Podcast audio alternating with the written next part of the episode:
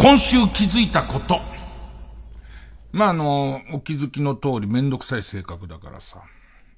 皆さんのお手も煩わせますけど、えー、自分の手もすごいこう、煩わせるんですよ。えー、っと、草野球。先週は雨で中止で、先々週がラジオでも喋った最終回2アウト2ストライクから逆転ツーランさよならツーラン打たれて、えー、終わったっていう、ね。でもそこで、あの、悪いことがあった分、次の日の犬の手術は大成功するっていう。だからもう、あの、打たれてくれてありがとうっていう、えー、話しましたけど、今週もすげえ試合で、あの、人力車の鬼ヶ島が作った鬼ヶ島ってチームがあるんだけど、鬼ヶ島がキングオブコントを取る直前に作って、で、その、キングオブコントを取ったことで、めちゃくちゃ売れちゃったから、鬼ヶ島が全く参加できないまま、えー、えー、っと、チーム名だけ鬼ヶ島で ずっと続いてる、えー、人力車のチームがあるんだけど、まあ、うちよりは格下なんですよ。ね。うちよりはかなり格下のチームなんだけど、ここに、初登板なんだけど、なんか大学まで野球やってた、え、っと、1年目の芸人が入ってきて、これがすごいんだ。で、これがいいピッチングしてて、うちはその、さよなら負け明けで、もう絶対負けらんない試合なんだけど、え、っと、最終回2点差つけられてて。で、しかもあの、草野球はあの、時間制限があるんですよ。あの、借りてるグランドのことがあるから。もう時間いっぱいで、えっ、ー、と、その、えっ、ー、と、最終回入った時点で、残り7分かな、その。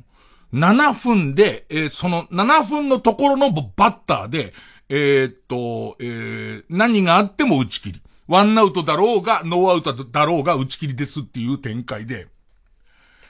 でもちょっとその、先輩の手前ずっと全力投球してたから、人力車のそのピッチャーのちょっと疲れが出て、一人目ヒットで二人目で結構うちのそのベテランのおっさん芸人に思いっきりデッドボール当てちゃって、そうするとその若手ちょっとおかしくなるんだよね。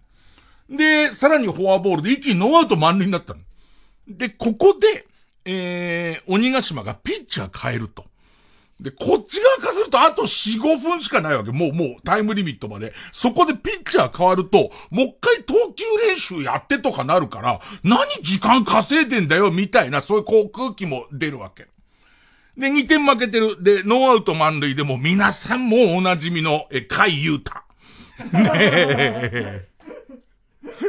まあ、前回さよならホームまあ、野球は上手いんですよ、彼は。だから、もう、彼の、えー、タイムリーに期待をする、みたいな状況なんですよ。で、僕は三塁コーチにいて、どうしようと、その、えっ、ー、と、セカンドランナーを突っ込ませる、突っ込ませないの判断をどうしようみたいなこと迷ってんだけど、これ、連打も難しいし、時間切れも迫ってるから、どんな形でも、俺、えっ、と、草野球だから連携プレーがうまくいくとも限らないから、ヒットが出たら絶対セカンドランナー突っ込ませるからな、つって、俺はサードコーチいるわけ。で、その三塁ランナーにも、あの、絶対あの、えっ、と、無理させるから。ね。例えば、キャッチャーがエラーしたパスボールとかも、俺の責任でも全号でいい。もう全部言っていいっていう。ね。言って、で、ピッチャー変わりました。投球練習終わって、で、えっ、と、バッター海優太。ね。で、バッターにも、押し出しのフォアボールを待ってても、おそらく時間切れになるから、もうここはかなり強引にいけと、ね、ピッチャー変わった頭ってコントロールがなかなか定まんないんだけれども、えっ、と、ボールを待つみたいなことはしなくていいって。もういきなり行けって言って。だ初球を海君がジャストミートして、で、その時どうしよう俺セカンドランナーって思ったんだけど、それをショートが横飛びで取って、ライナーでアウトで、で、三塁にボールを送って、ダブルプレイになっちゃって。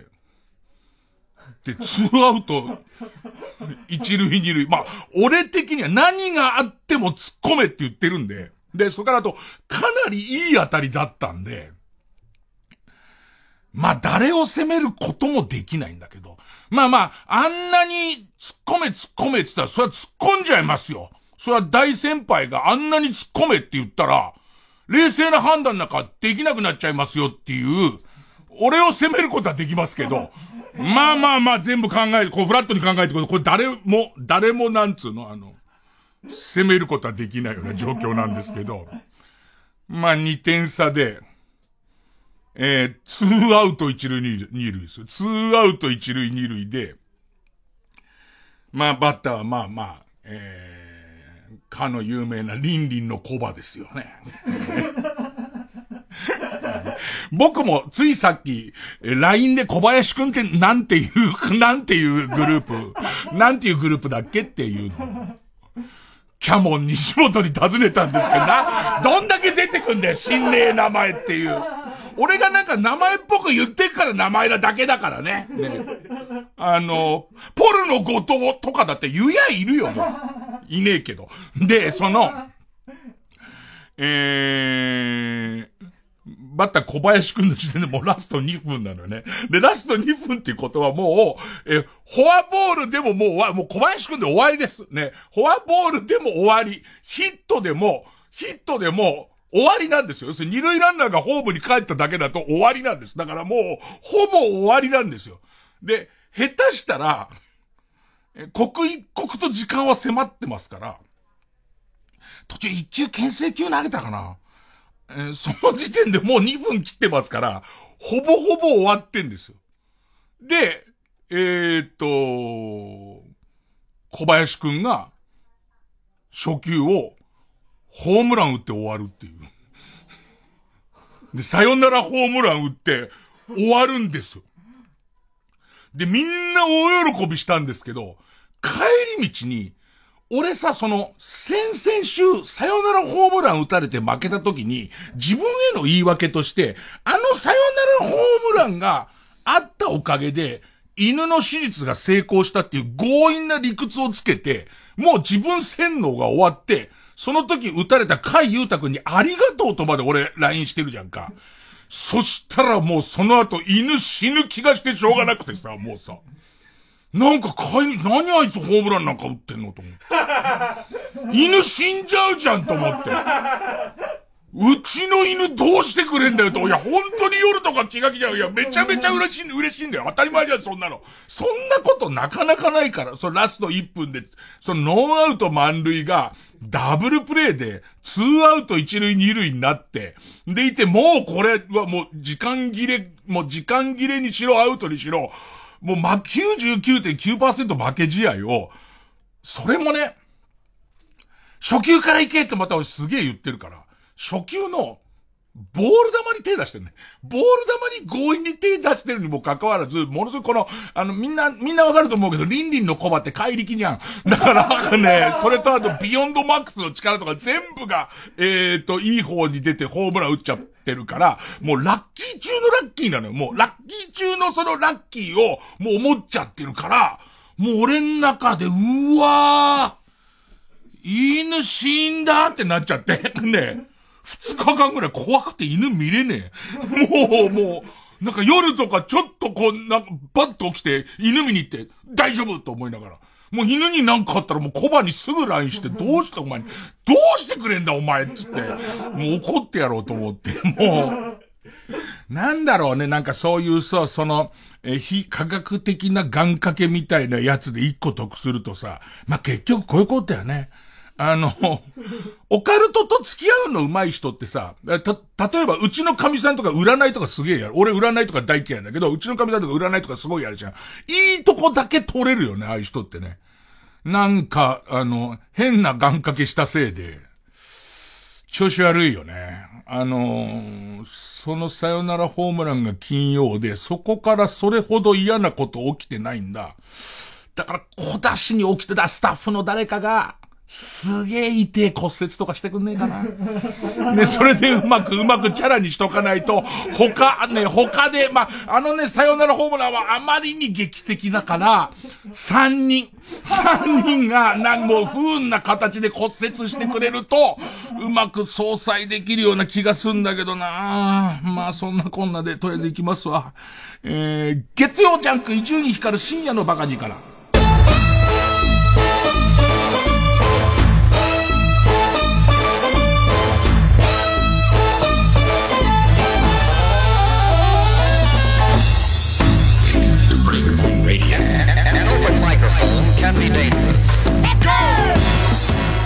鬼ヶ島って優勝してなかった。っけカモメンタルが優勝の年の準優勝だっけ。だからあれよあれよと、まあまあ、徐々にさ、頭角表した時に チーム作ってみんなで野球やろうぜって言って、で、えっと、キングオブコントね。キングオブコントでブレイクしちゃって、で、そのまましばらく多忙で、あと急に暇になっちゃったから、逆に、急に暇になったところか、多分鬼ヶ島ちょっと今活動、微妙だよね、多分ね。活動、なんかさ、売れ方もさ、最初鬼ヶ島のコントで売れちゃった後に、一人脚本ですごい売れちゃったりとかしてさ、なんかこう、バタバタしたせいで、鬼ヶ島のメンバーが出てんの見たことないんだけど、すげえいいチームで。で、そこにすげえいいピッチャー入って、雰囲気のいいチームなんかね。みんなで客、なんかね、人力車っぽいというか、その事務所のカラーが出る、なんかこう上下関係のプレッシャーがあんまりない、なんかみんなキャッキャやってるチームで、で、そこそこ強いけども優勝争いには来ないみたいな。そういうチームなんだけど、なんかその入ったピッチャーなんて表くんつったかな。もう、えっ、ー、と、人力車の養成所を出たか出ないかぐらいの子で、で、大学、公式の大学野球でどうやらピッチャーやってたような子なんだけど、そういう子の唯一のウィークポイントっていうのは、上下関係なんですよ、お笑いの中にある。大体あの、吉本のチームにいい若手入ってきて潰れるのはそのパターンなんですけども。あのー、人力車はね、中にそういうこう、プレッシャーがないから育ちやすいチームなんだけど、軟式慣れしてないから、たまに抜けたボールが、ものすごいスピードボールのデッドボールが、あの試合3つぐらいあったかな。3つぐらい来て、引くようなデッドボールを、こう当てんだけど、その時にやっぱり新人だからさ、その野球の新人じゃなくて、お笑いの新人がさ、その先輩方のどてっぱらにすごいのやっちゃったって思うからさ、そういうところがまあまあこう、つけ込む好きっちゃ好きなんだけど、で、その最終回もかなりのこう、ベテランを、ベテラン、うちのベテランに、もう背中にズドンってのやっちゃったから 真っ青になってんだけど、帰り際にね、あの、気にしなくていいよっていう。軟式はよっぽどのことがない限り怪我しないし、お笑い同士なんだから、ましてこの展開だろっていう、ね、えー、っと、得してんだからっていう話をね、伊集院さんがしてあげて、ね、これで野球来なくなったらダメだよってってね、みんなで楽しく野球やろうよ、いいピッチャーなんだから、つってね。頑張れよなんつって、帰ってもらって、ちょっと伊集院さんいい人だなって思うでしょ。違うんだよね。よそに勝ってほしいんだよね。あのこいつが今日でいなくなると、うち以外に勝たないから、俺がそれを送りだったって、うちはサヨナラ勝ちしてんだから。ね、そいつが投げた上にサヨナラ勝ちしてんだから、もう、残りチーム全部に勝ってもらった方がいいから。ね。あの、あのスピードだったらね、何球でもね、怪我するよ。ねえ、ええ。なんなら、よその手法にバンバンぶつけてほしいぐらいのことを思ってますから。えまあまあ、そんなこんな、そんなこんなですけどね、死者出ちゃうよね。この暑さ。本当に。ね気をつけつつ、気をつけつつ、いろんなことに気をつけつつ、まあ生きてますよ。ねじゃあ曲行きましょうか。えデデマウス、ネオンライトの夜。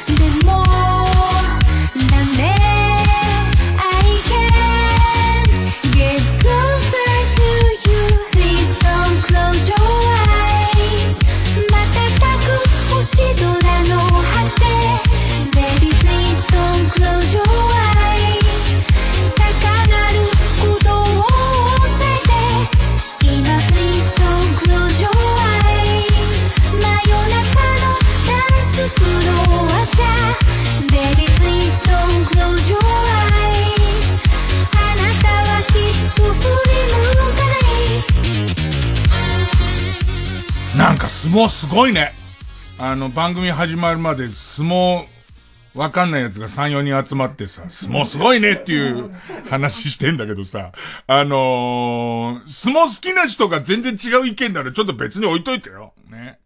なんかさ、白鵬っていう人のさ、そのなんていうの、えー、っと、ラスボス感っていうか、ね。そのヒールの一番上のところにいる感っていうのが、俺ら素人にはなんかすごくてさ、あのエルボみたいの絶対やっちゃダメとか、俺ら見てても、これあのダメダメって言われてるやつだよねっていう、あの、14勝14敗にさ、なってるっていうのを聞いてさ、14勝同士の対決になってるって聞いてさ、これすげえなって思うじゃん。で、見てたらさ、え、これ、ど素人の俺たちが見ても、やっちゃいけないやつだよねっていう感じのね、もう、それも何？左手でフェイントかけての右手のエルボーみたいな、もうすごいやつ出てさ、ね。で、あとそれからその解説みたいなのを、あの、聞いて、もう知ってる人の言い分とか聞くと余計わかんのは、あれのなんかすごいのはさ、もう絶対やっちゃダメなんてのはもうずっと言われててさ、もうそんな関係ねえからっていう、もう聞く耳持たない感じで、ずっと白鵬来てて。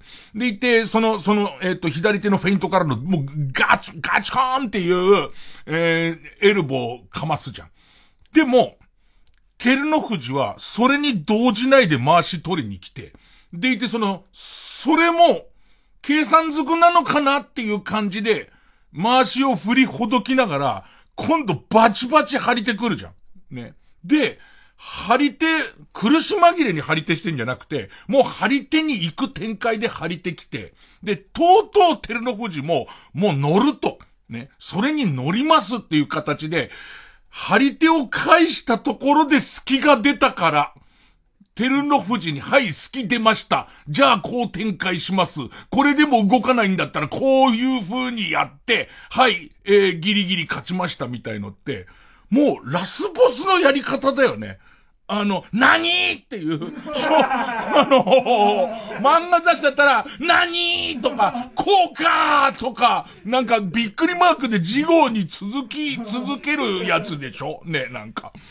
で、そう思った時に、賛否両論になるのはすげえわかんだ。なんかその賛否両論になるのは、多分ピが多いんだと思うわ。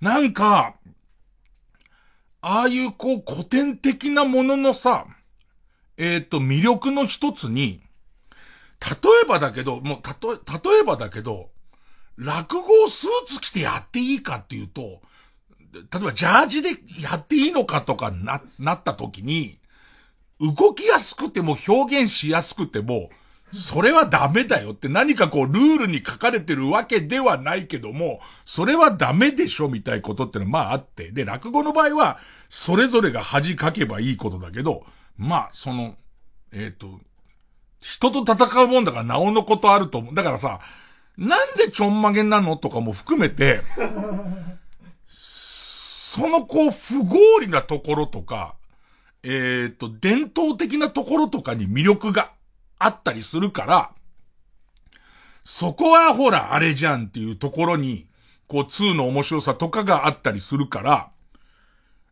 あのー、やっちゃダメなこといっぱいあるんだろうなっていうのが一つと、そうは言っても、ルールブックでじゃあ禁止しろよみたい人がいるのもいるのもわかんでね。で、その、俺がすげえラスボス感あるな、ヒール感あるなって思ったのは、人気があることも、あれを支持する人も俺はいるだろうと思うの。絶対的に、あれはやっちゃダメっていう人が多いんだろうけども、ちょっとあのめちゃくちゃやっても、要は勝つ、最後は勝ちますんでっていうやつが、あの、人に惚れる人もいるのわかんだよね。で、そうするとさ、このさ、俺らが大雑把にしか知らない相撲の感じで言うとさ、朝青龍ってさ、やっぱそういう悪役だったじゃん。で、その頃に、白鵬っていうのは、いいもんなんだっていう感じで、朝青龍がああいう形で追放されて、えー、っと、もちろん朝青龍のこと好きだった人も評価する人もいっぱいいるんだけど、えー、っと、追放されて、いいもんの白鵬の時代が来た感じがしたら、え、白鵬こんなのなのっていう、なかなかないパート2の展開じゃん。そうすると、今度、この、この相撲の俺たちが見てる、こう、その、えー、っと、サーガみたいのが完結するには、とんでもないやつ出てくるしかない。この白鵬を倒すやつと、で、多分その白鵬が死ぬ寸前に、お前を育てるために悪に徹したっていう話をしなきゃいけないし、そのためにはそいつの師匠を白鵬が殺してないと、その、なかなかその上手なサーガにはならないんだけれども、なんかこの先出てく、ど、どういうことがみんなの望む展開なのかね。突然、その下から上がってきたばかりのすごいやつが、いきなりその次の場所の頭の取り組みで、白鵬にその下っ端のやつが、それどれぐらい相撲で起きて破るか知らないけど、最初の一番で、肘打ち顔面にガチコンって行く、行くのか、もしくは、まあ一番いいのはそれができねえからみんな困ってんだけど、白鵬の肘打ちから何から全部、受けた上で、えっ、ー、と、全部耐えて普通に勝つやつがいて、で、なんかわかんないけど、そ、そこで世代交代みたいなの起こるのがいいのかわかんないんだけど、なんかね、もしくは、その、背中に伝説の力士、伝説の力士、ライデン多名門の生まれ変わりの、印の手形の技が背中に浮き出るようなやつが、急にこう日本のどこかに、で、そいつ今まだ茶道部なんだけど、だけどその、何かのことで覚醒してみたいの、な、なんか俺思うんだけど、これで、例えばその、僕が勝手に思う感じね。白鵬ダメだよダメだよって言って、じゃあいいよっつって、白鵬が引退しちゃうのって、なん、なんか全然収まんなくない？なんか。白鵬を、なんか誰かが、倒さないと、誰かが、それも、みんなが時代が変わったって納得いくような形で倒さないと、白鵬全勝して、これで、あ、もうそんなにみんな全勝したにも関わらず言うんだったら、いいですよ、じゃあやめますよ、とか、は、あとはその、あの、肘打ちをもうルール違反にしたからっていう理由で白鵬が、えっ、ー、と、肘打ちさえあっちゃま、あればまだ全勝なんですけどね、みたいな感じで終わるのも、なんかそのドラマとしては違うよね。なんかドラマとしては、まあ、俺たちほら、外の人だから、全然その大外の人だから、ああ、ドラマチックだっていうのは今のままのルールで、白鵬に勝つ、すごい、こう、文句なしで、えっ、ー、と、勝つ人いたら、なんだろうな、みたいな。ね、なんか行事に隠れて、実はナトリっていうのをこう着てんだけど、着て、あの、いるじゃん、ナトリって背中書いてる人いるじゃん。いるんだけど、実はそいつが一番強いっていうやつが、突然、まあ、次回も肘打ちし放題で全勝で勝ったと思ったら、待て待てーっつって、ナトリの人が急に、ね、あの、立ち上がってか、あとは、相撲協会が、みんなで、こう、給金を出し合って、今まで貯めたお金で、ロボ力士を作ってるっていう。もうみんなで相撲の平和を元に正すための、ロボを作ってるみたいな、そういうやつで、な、なんか小兵力士が乗ってるみたいな、そういうこう、のロボを作って、白鵬を倒していかない国評ですよ。国評ですよ。もう、メカ白鵬が、もう、映画としてもクソつまんないね、そうなってくると思うね。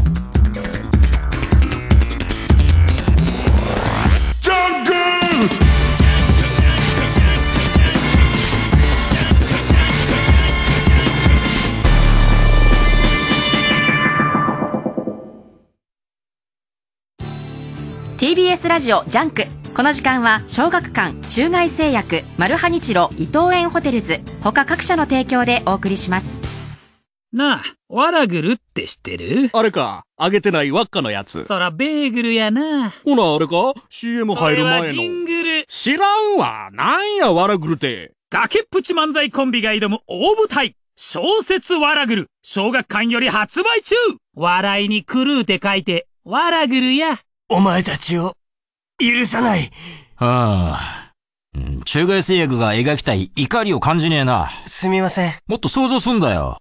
お前が全く酒を飲めないとするだろ？はい。なのに、飲みまくった奴らと全く同じ額で割り勘なったらどうよ？はあ、怒り湧いてこないか？はい。あまりピンとこないです。TBS ラジオ公演ミュージカル衛星リズムバキューム古田新太と尾上右近ダブル主演で送る欲望と狂気と笑いのミュージカル。脚本演出は福原光則。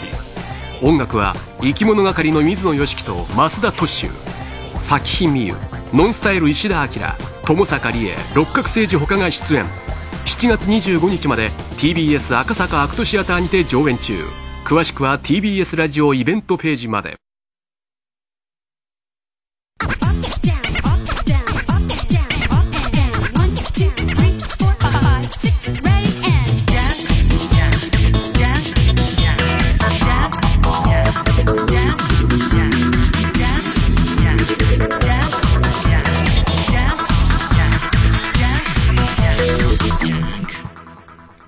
なんか勝手に想像してたのは、このコロナとかなければね、コロナとかなしで順調に東京オリンピック開かれてたら、東京オリンピックの開会式で、なんか土俵入りみたいのが組み込まれ、そこでこう、白鵬が晴れ舞台を見せて、で、なんかそれを花道に、白鵬の土俵を降りていくような感じなのかなっていうのをちょっと想像してて、で、そういうこともあって、その休んだりとか体直したりとかもしてんのかな。で、一年伸びちゃったから、その挑戦も白鵬大変なのかなって、なんとなく思ってて、で、今場所のその、危機迫る勝ち方みたいのもそういうのに繋がってんのかなって思ってたら、でもなんかインタビュー聞いてると、これでまた頑張れますみたいな、ちょっと空気だったよね。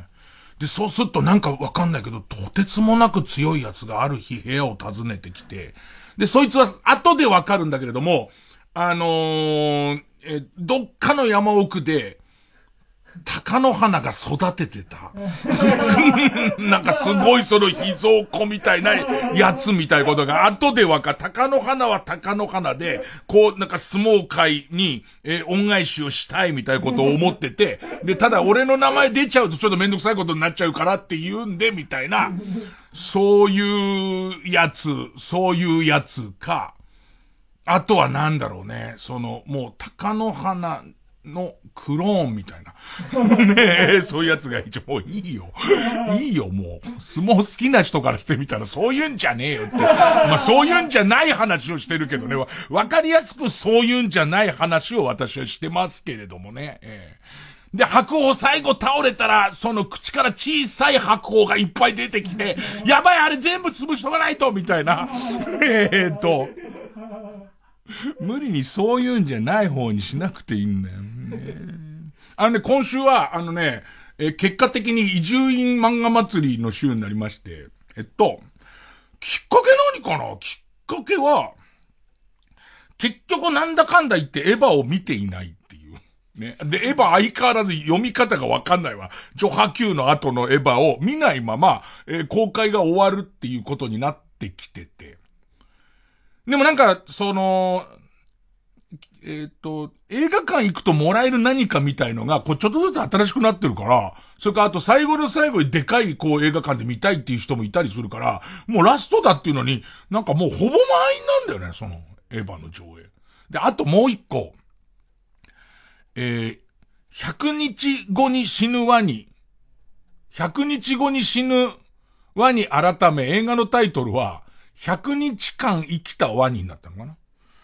あれを見とこうかなみたい。で、それがね、結構ね、あの、100日後に死ぬワニさ、結構こう、それこそ、うちのあの構成、その3人のうちの、えー、大家くんが、これ面白いっすよって教えてくれて、割と初期だよね。かなり初期のツイッター連載の頃からチェックしてて、で、俺すげえ気に入ってて、この100日後に死ぬワニが。それがなんか最後の方に、あ、なんだったんだっけ結局。100日後にワニ死にましたっていう途端に、グッズのセールみたいなやつが始まって、それが何なんだよみたいな、その金儲けの仕掛け何なんだよみたいなところから、世の中おかしくなってきて、で、どっからかすべて電通が書いたことだみたいなことになってきて、俺の中で、電通って、あのね、業界内にいても実は電通ってなんだかよくわかんないんだよ。電通とは何かって言うと、俺たちあんまりよくわかってないよね。まさかさ、なんかペコペコしながらさ、ラジオが大好きなんで、あの、ぜひ構成にしてくださいって言ってた、この、大家が電通だと思わないからさ。だって、電通が全部仕掛けたんだとすると、大家も電通だろうってことになってさ、今までなんかジュースとか買いに行かせてて悪かったなって、ちょっと思ったりとかして。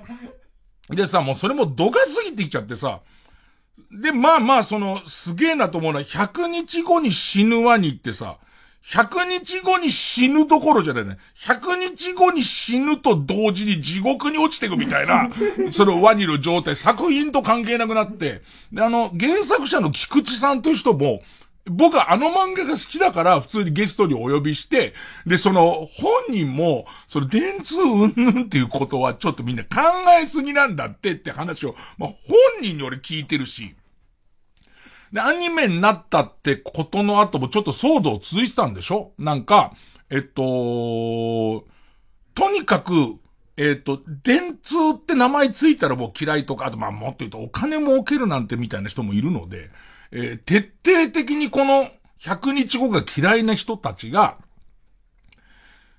それは良くないと思ったのは、それチケット予約して実際には行かないみたいな、キャンセルをするみたいなことで、集客の妨害をしたりとか、で、さらには、えっと、評価サイトみたいなところに、こうずっとこう1をずっと入れ続けて、で、見たか見てないかわかんないけど、まあそのすげえこう評価が1に限りなく近い映画サイトが、こう増えてきてて、で、実際見たらどうなのかっていうことを考えないまま、あれもう打ち切りになってく。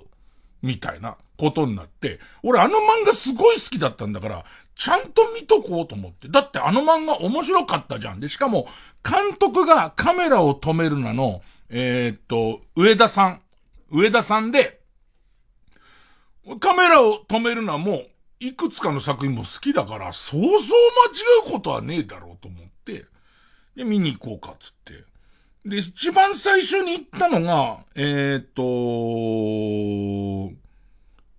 100日間生きたワニだったのかな？だった。ね。まずびっくりしたね。えーっと、お客さんが、あれどこで行ったんだっけな？えー、新宿だったか池袋だったか忘れちゃったけど、もう一日に一回国旗しかやんないのね。で、行ったら、広い映画館に俺一人っていう。で、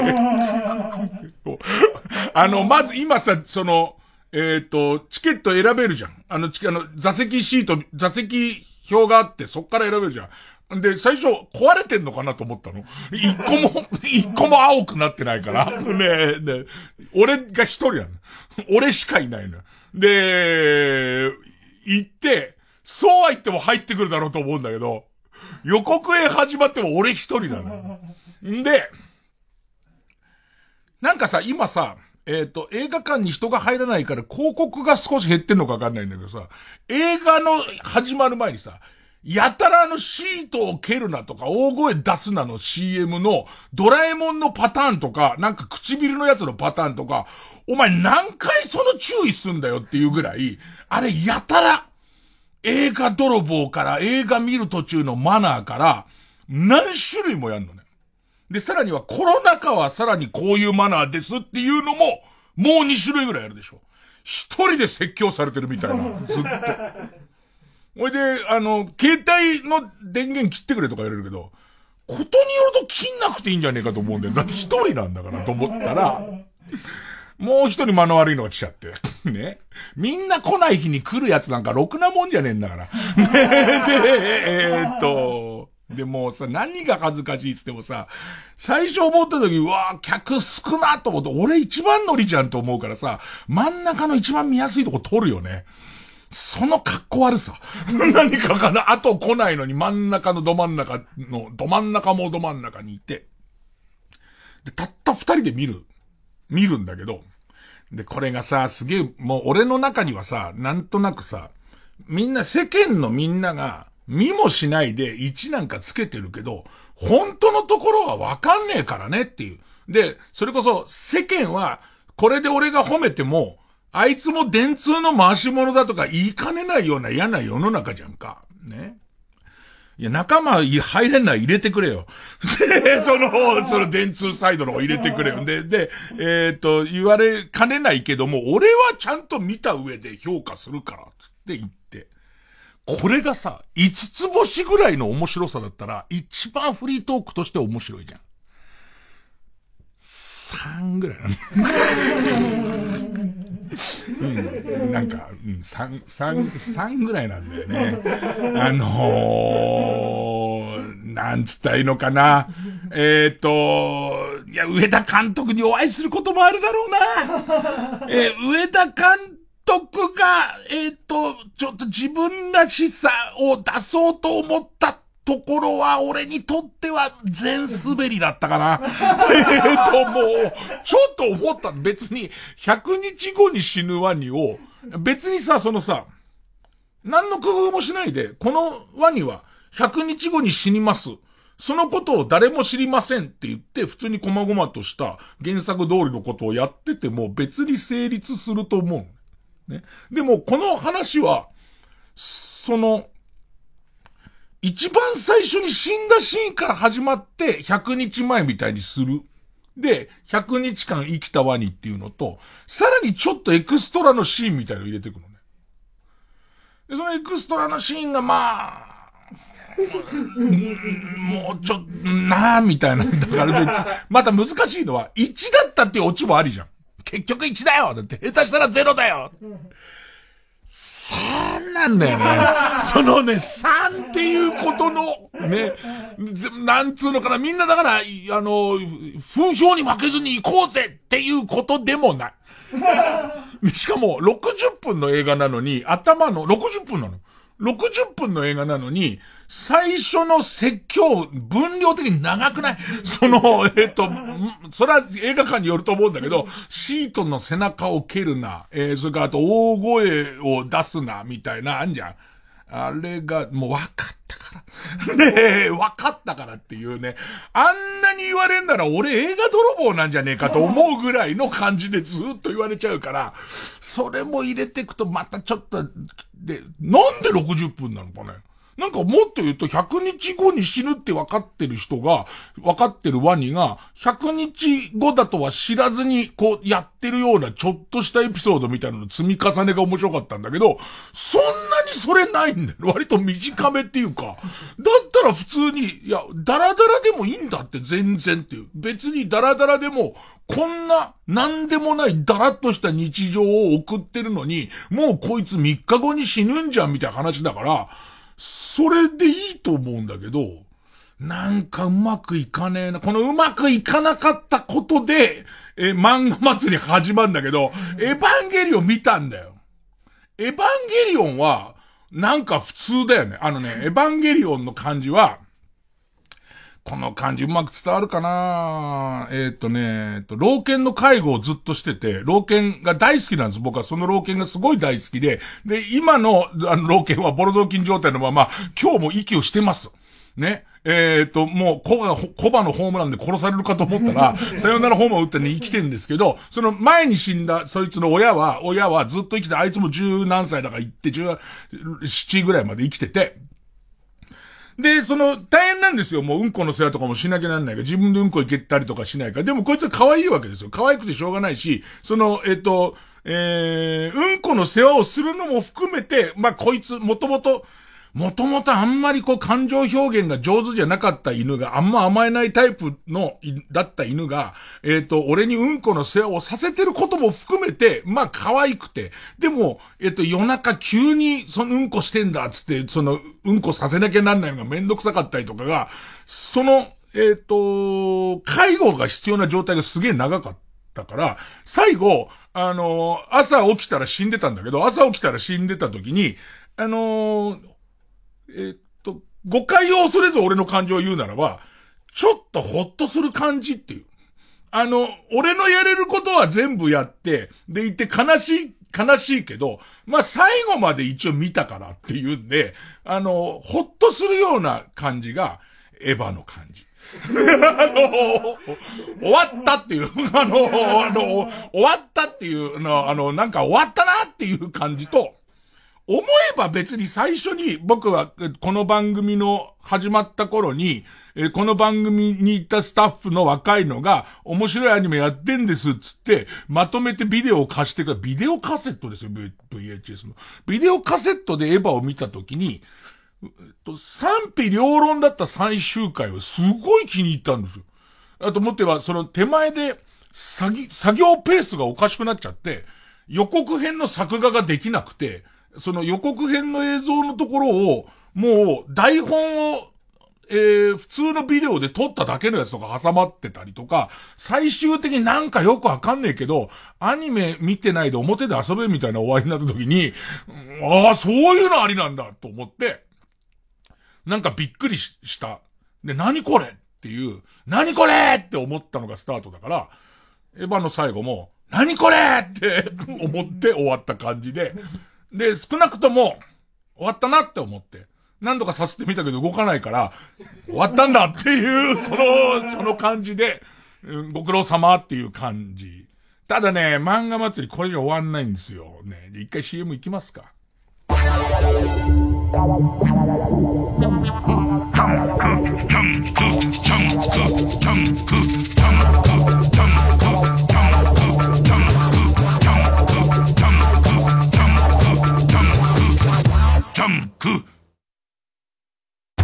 先を急ぐ者たちが通るワイルディッシュの道。漂う美味しそうな香りがマルハニッチーロを翻弄する。次回「パイレーツマルハニッチーロ」米も麺もチンして袋のまま行け。こりゃ発明だ。マルハニチロ。プレイステーションプレゼンツマイゲームマイライフ。22日のゲストはエンターテインメント集団ボーイズメンの吉原正人さんオフの時は何されてるんですか？みたいなところは。本当？ゲームって言いたいのに。言いたいですけど。まあその、そうですね。やっぱり自分のメンテナンスを欠かさず に。生態に。嘘ついてない。一応、うん、マインドメンテナンス。自分のメンテナンス。詳しくは木曜夜9時から。かまいたち濱家です。山内です。かまいたちのヘイタクシーストア店長の森下です。いらっしゃいませ、いらっしゃいませ。月曜夜9時30分より放送中かまいたちのヘイタクシーの番組グッズがいろいろと販売中です詳しくはかまたくグッズで検索ください。いらっしゃいませ。いらっしゃいませ。いらっしゃいませ。いらっしゃいませ。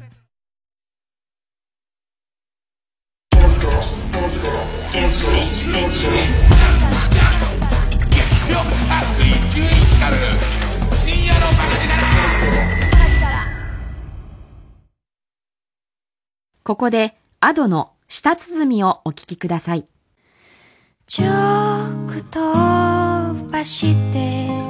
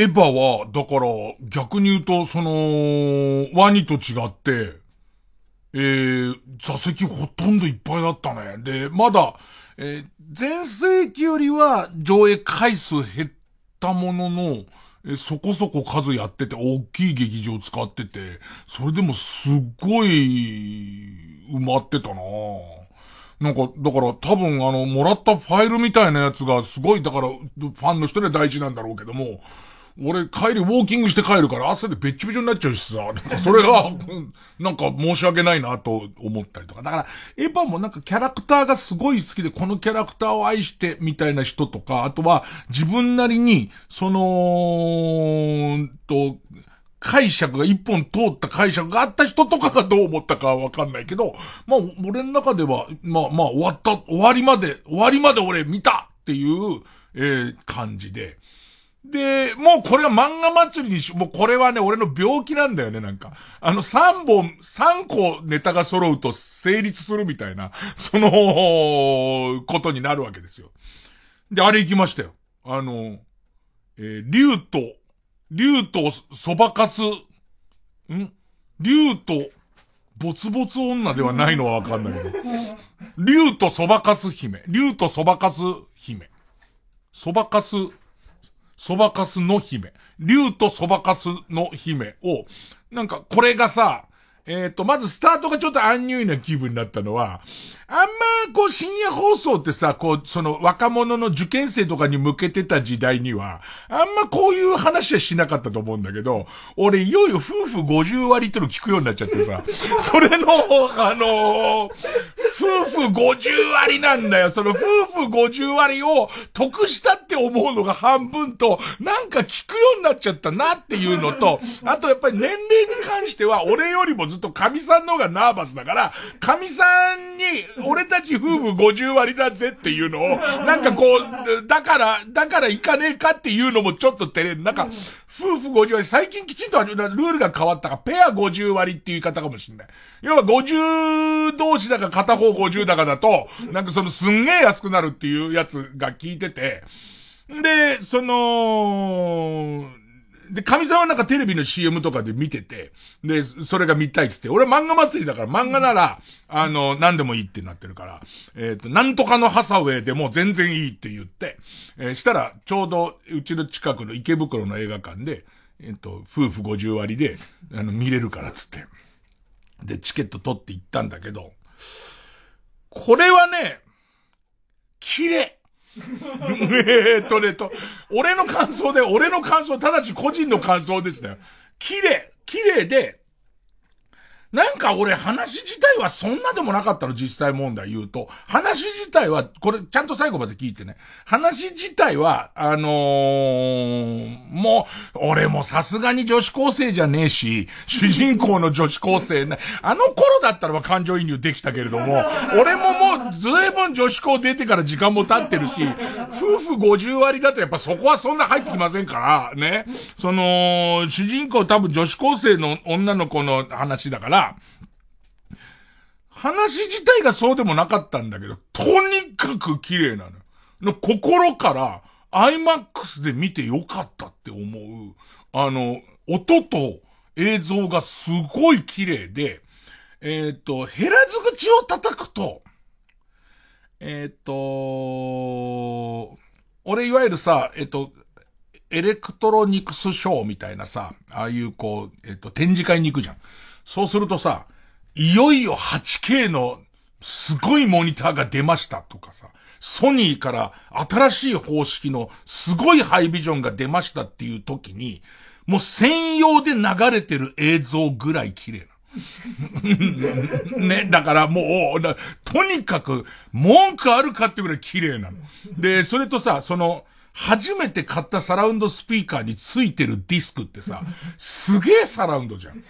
そういう、その、音質の良さなの。だから、なんか、これは恥ずかしいのは、そのストーリーだけで言うと、ちょっと俺の中では、俺の中では、車に構えて、まあそんなに言うほどじゃなかったんじゃないって思ったんだけど、結構その圧巻のライブシーンみたいところ、俺結構涙出ちゃってるわけ。もうその音と、その圧倒的な映像にストーリー、ストーリーってよりは、歌声と、その音の良さと、圧倒的な映像で、ボロボロ泣いてて、何がかっこ悪いっつって、そのボロボロ泣いた結果、そんなでもなかったよねっていうのはもうダメでしょ。ねえ、ねえ、それはちょっと、まして、まして、ペア50割だから、50割で見てて何の文句がありますかっていう感じだし、まあ、うちの神さんも、まあ、綺麗だったねっていう、あとあの子何？みたいな、めちゃめちゃ歌うまかったねっていう感じのこの興奮だから、まあそんな感じなんだけど。これ一回 CM 挟むと時報またぎ？時報またぎ？ね。えー、じゃあ一回 CM 挟んで思う存分話します。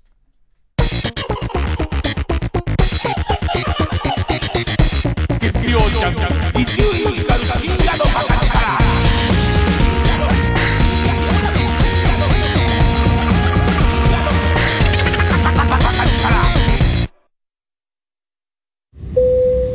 お客様の中に温泉好きな方いらっしゃいませんか？え？はい。お伝えしたいメロディーがございます有名温泉地に49カ所お得に通える温泉宿ならいい湯加減旅加減伊藤園ホテルズ。大沢優里です。小沢昭一の小沢昭一的心が CD ボックスで蘇ります。昭和の傑作選を中心に CD7 枚ボーナストラックも収録した8枚目のベスト版。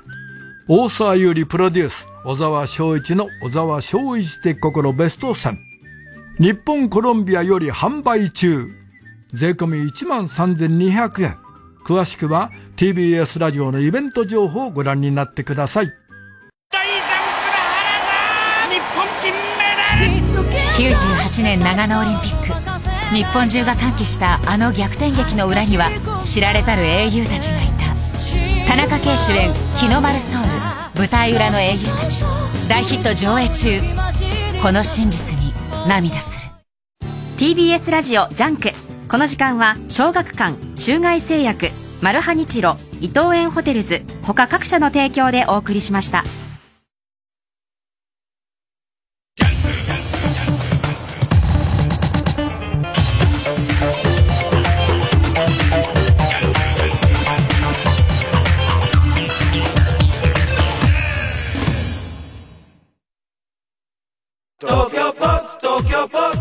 牧田スポーツです。藤川島です。サンキュー達夫です。せーの。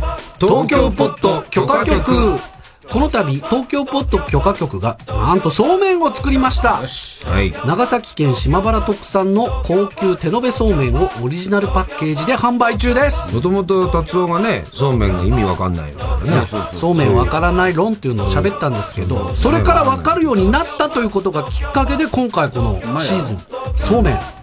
やっぱね、鹿島さん、そうめん食べますもんね。あのね、どうせ食べるんだから。どうせ食べるんなら、いいもの、美味しいものを食べていただきたい。うん本当にこれ市場に出回ってないいいやつなんで、えー食番組許可局が満を持して、お中元にもぴったりなこのそうめん。ぜひ、空気を一緒に食べる感じ。空気をね、空気を一緒に食べる感じがいい。お買い求めいただければと思います。詳しくは TBS ラジオイベントページをご覧ください。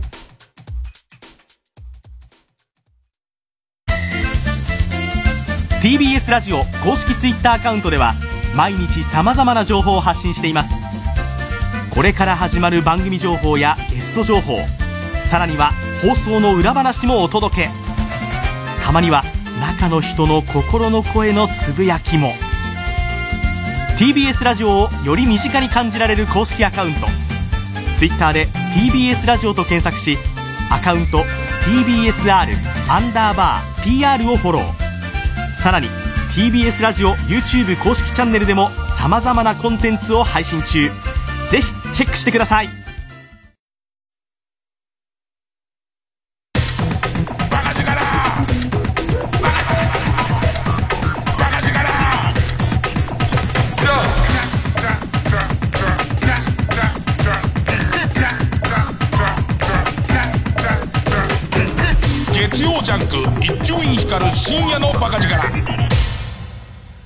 だからあの、竜とそばかすの姫は、その、見てきたおすすめコメントと、を言う、言うならば、なるべく音と画質の、今いろんなのあるんじゃん。なんか IMAX レーザーみたいなやつとか、なんとか、えっと、ウーマナイザーみたいのあるじゃん、なんか。アヌス、アヌスなんとかの、なんかあんじゃんか。あるよね、えー近いやつ。あ、ド、ドルビーウーマナイザー。信号が伝わんだよね、あれね。映画のやつに合わせて、IMAX の中でも多分さ、そういうやつがあるはずだから、えっ、と、ブルブルブルブルって、その、来る。あ、それは IMAX4D の方じゃない？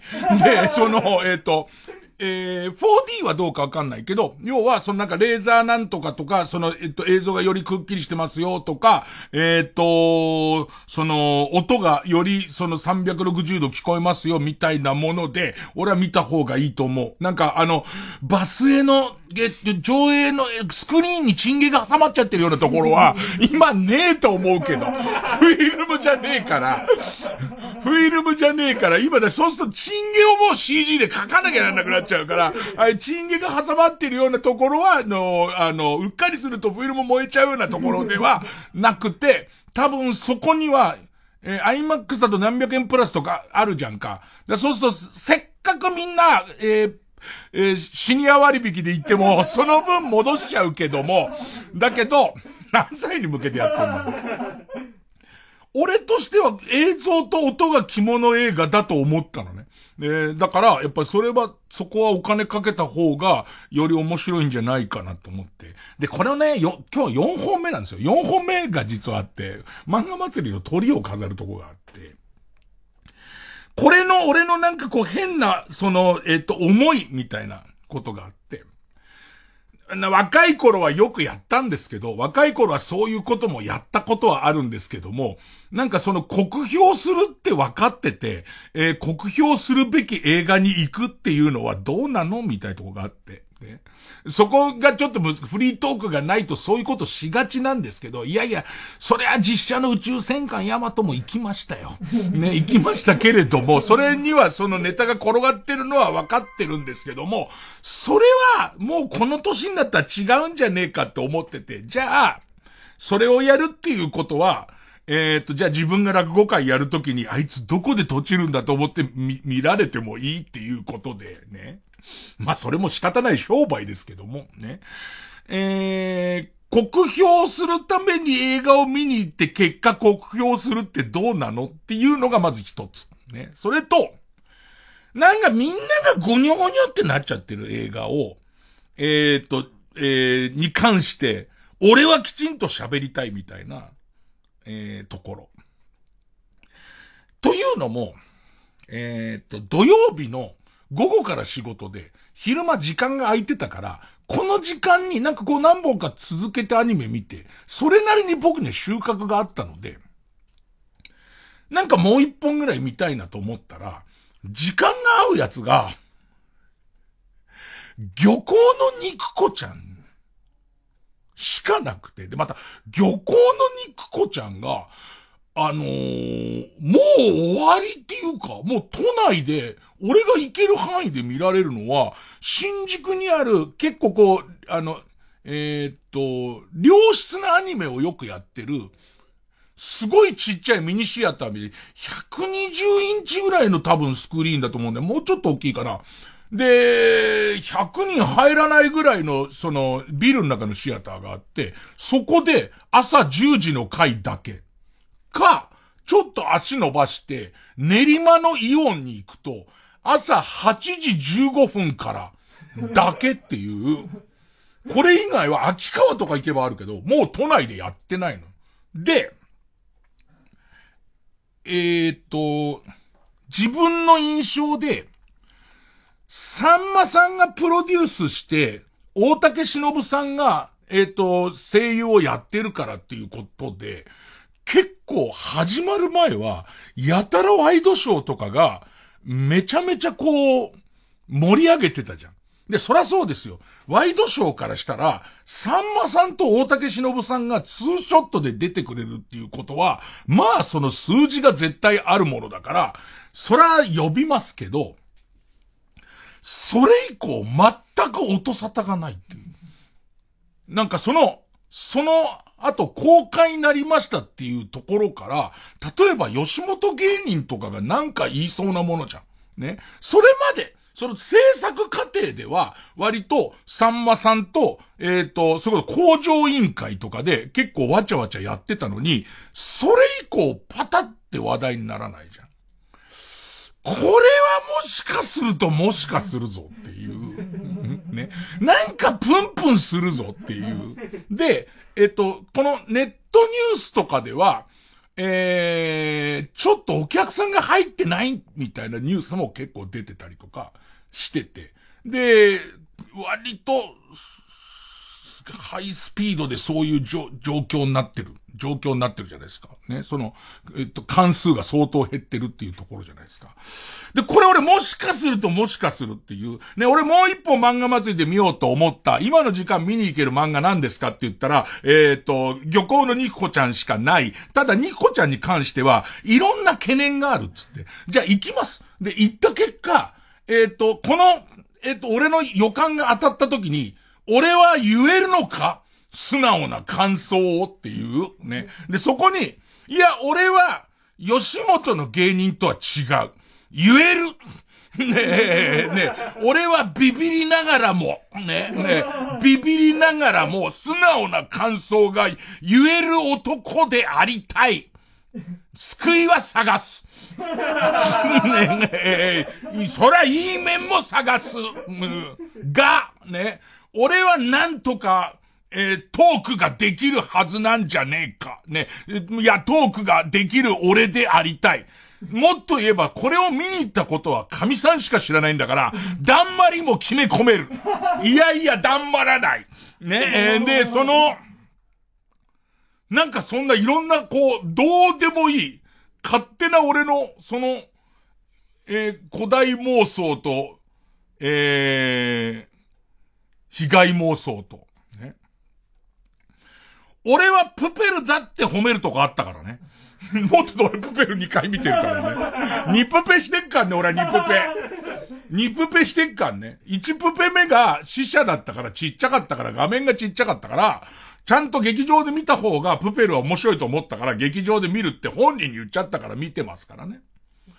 で、まあまあいろんなことありながら、あのー、な、ゾワゾワみたいな。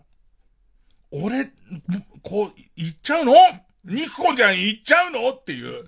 で、お客さんもほんとまた入ってないの。その、えっ、ー、と、100人入らない劇場に15人ぐらいかな。の状態で、えー、漁港の肉子ちゃん、始まるんですけど、号泣。もう、そ一人で行ったんだけど、あまりに良くて。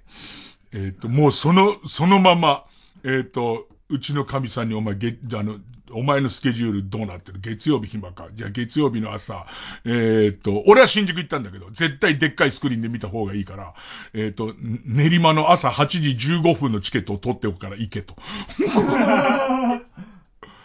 本当面白かった。あの、この4本の中で一番面白かった。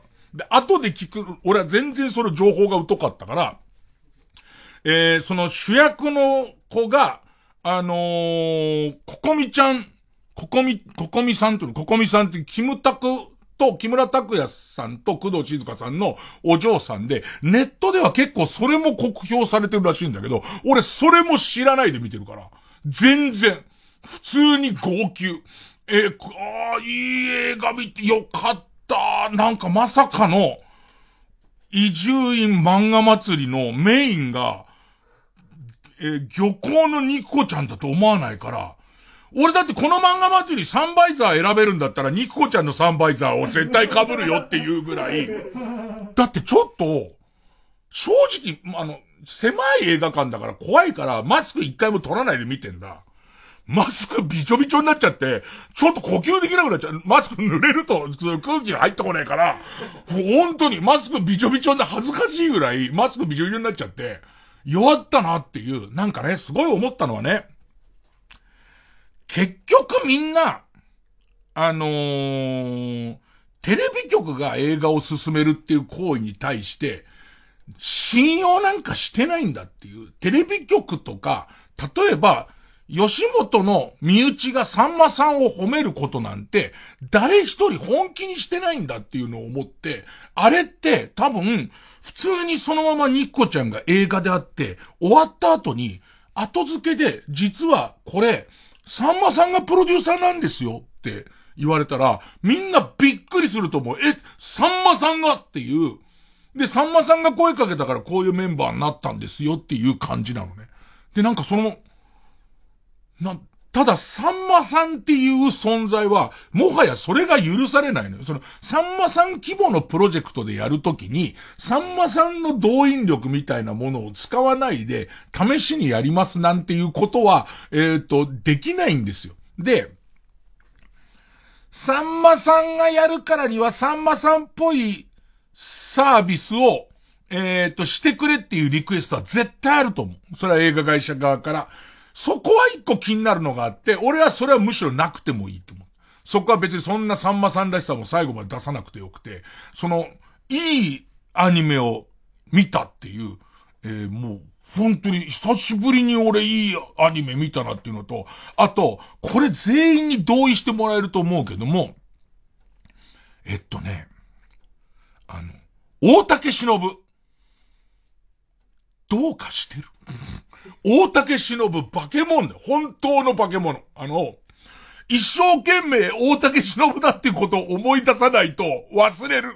あの、名前の売れてる人ですよ。もっと言えば、大竹し、モノマネ芸人が大竹しのぶの真似をするのが成立するぐらい声に特徴ある人ですよ。でいて画面にいるのは、ニクコちゃんっていう俺体型の、あ、それおばちゃんなんですよ。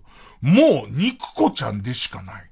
だから途中に、なんとかもう一回あれ大竹忍だよなって思い出す必要ないんだけど、思い出すっていう行為を入れないと、もうなんかその、思い出せないし、俺はそのココミさんについて何も知らなくて言ってて、一遍もそれを邪魔だって思わなかったんで、なんかその、そ、多分ここ、俺のそういう、その、もともとすごくアニメを見てるわけじゃないか、最近何見てるわけじゃないから、その、えっ、と、アニメの声優さんの技術に対してのハードルが俺がどうなのかわかんないけど、まあ、良くて、もったいないよって感じ、俺の中で。あの、このまま、朝8時15分からと10時から、それ新宿の小さいところと、そのイオンの1回だけで終わっていくのは、ちょっともったいないんじゃねえの？みたいな感じだ、だった。だから、なんか、ほっとするやらなんやらなんで、なんか変な意気込み方をしてたから、つまんなかったらつまんないって、もう言うしかねえなと思って、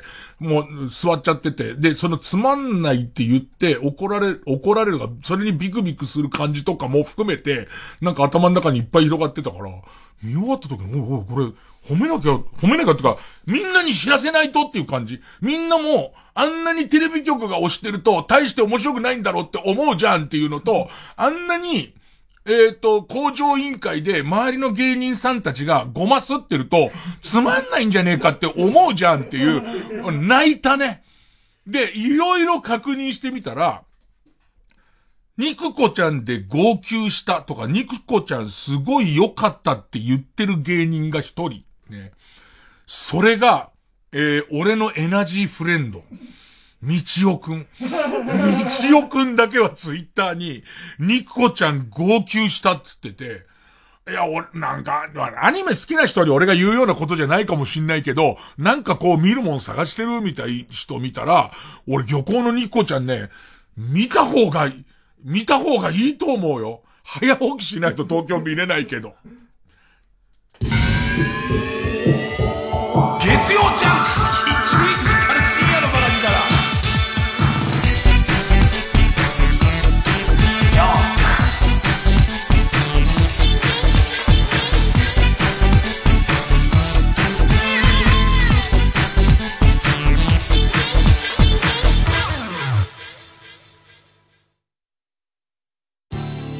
TBS ラジオジャンク。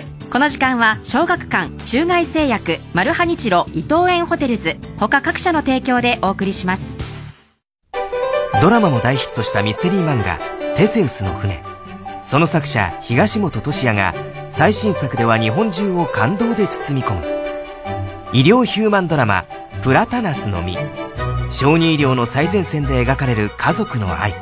小学館からコミックス発売中。藤巻亮太による野外音楽フェスが今年も開催決定。TBS ラジオ公演「マウント藤巻2021」は新型コロナウイルス感染症対策を講じて10月2日土曜日山梨県山中湖交流プラザキララで開催。チケット好評販売中。詳しくは TBS ラジオホームページイベント情報またはサンライズプロモーション東京。0570-003337まで。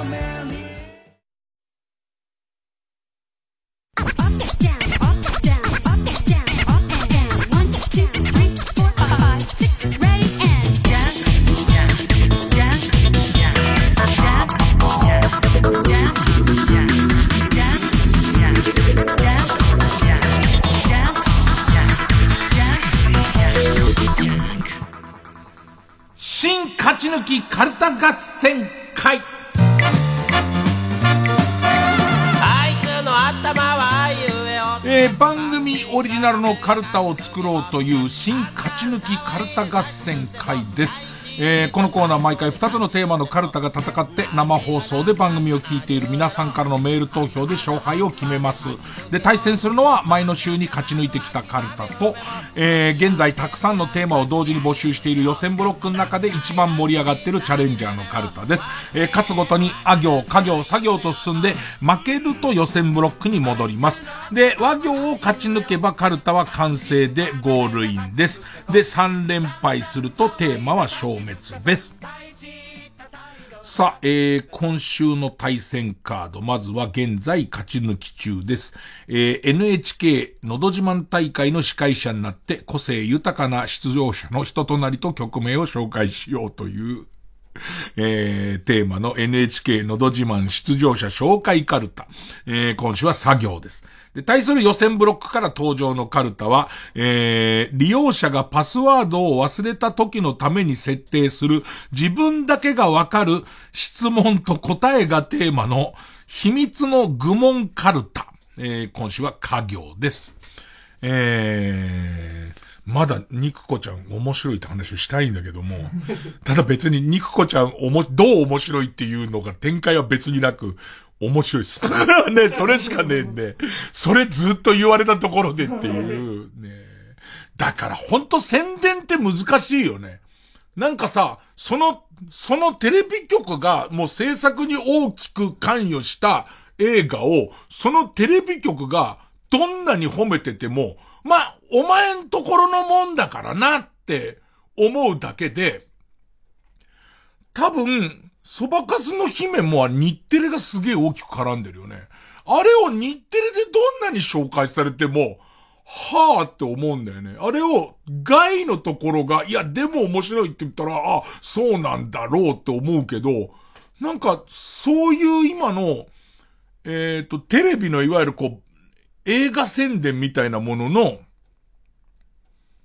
なんかこう、もうそれを見てますよみんなっていう。そう、もうむしろ下手すりゃ逆効果ですよみたいな感じをすごい、すごい思っちゃう。まあだから、だから俺が言ったらなんだってことなんですけどね。別に俺もタレントなんでね。もしかしたらあれかもしれません。ステマってやつかもしれませんよ。ね。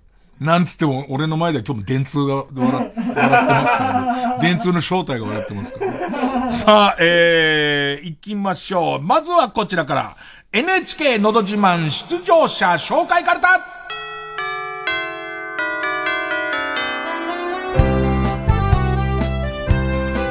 えー、作業ですね。もう基本ダジャレなんですけどね。えーペンネームオーシャン。さ、サイゼリアでアルバイトをしていた時、不注意で厨房を、ぼや、厨房でぼやを出してしまったことがあるそうです。歌いますのは、トンネルズで、炎のエスカルゴ。こういう感じです。こういう感じですよっていう。ね、ペンネームマイペース。さあ、裁判の焦点になっているのは、過失か否か。それによって量刑はだいぶ変わるそうです。歌いますのは、星野源で、恋こういうやつですよ。だから焦点でもそこそこいけるやつです。珍しく。焦点でも多少好評いただけるやつですよね。ペンネームケイちゃん。さ、左右の金玉の合計重量を測ったら、なんと15キロもあったそうです。歌いますのは、ザードの揺れる思い。焦点でもいけるやつです。金玉15キロあったらね、もう揺れますし重いですからね。ペンネーム大自然守る。さ、最後に一回だけおっぱいを触らせてほしいと、白ブリーフ一丁で土下座したら、強く頭を踏まれ、そのまま気絶したそうです。歌いますのは、大江千里さんの名曲、かっこ悪い振られ方。しかもパンツちょっとうんこついてるね。すごいちょっとうんこついてる白ブリーフで、これ土下座してんのに頭をギューって踏まれて、気絶してる間に、えー、女がいないっていうね。かっこ悪い振られ方。まあ、かっこ悪いけどもっていうね。もう一回だけ、もう一回だけ、もう一回だけ。じゃあ、じゃあおっぱい片方だけ、おっぱい片方だけ吸わして、吸わして。かっこ悪い振られ方。うんペンネーム、棚からボルシチ。さ、最愛のおばあ様がお亡くなりになってからすっかり元気がなかったそうですが、私がいつまでも悲しんでいたら、おばあちゃんも安心して、天国に行けないよねと思い、今回の出場を決意したそうです。歌いますのは、スピードのゴーゴーヘブン。ず ずいぶん気分転換できたな、お前。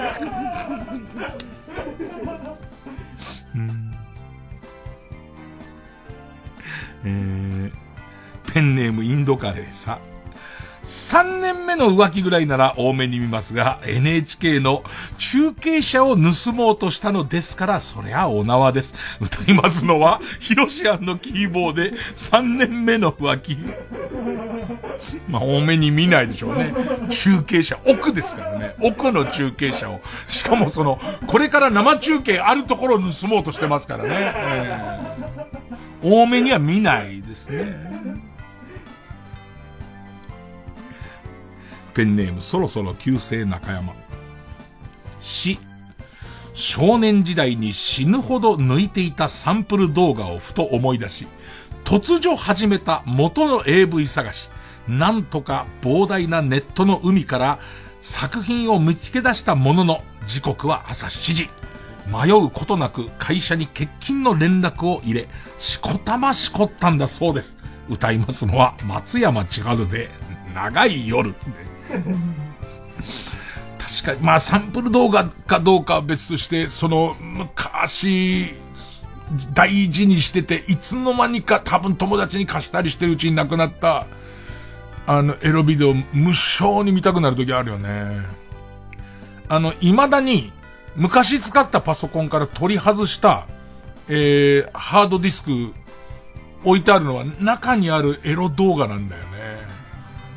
あの、もうもはや USB とか、そういうの、今の企画ではもう全くない。スカジーっていう昔の企画のハードディスク、もう、もうそのスカジーっていう端子がないから、なんだけど撮ったんだよね。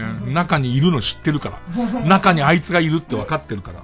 下手したらあまりにそれ懐かしすぎて、それ見て、ちょっと甘立ちするぐらい。その、ハードディスクの機械を見て、少し甘立ちするぐらいの。ペンネームオーシャン。し、実家の母のご機嫌でも伺っておくかと、ネットで花を注文しましたが、慣れないネットショップでクリックを間違えてしまったようです。歌いますのは加藤時子で100万本のバラ。入力ミスなんだろうね。えー、ほんで10本。ね、10本の予定だったんだけれどもね、連打しちゃったんだろうね。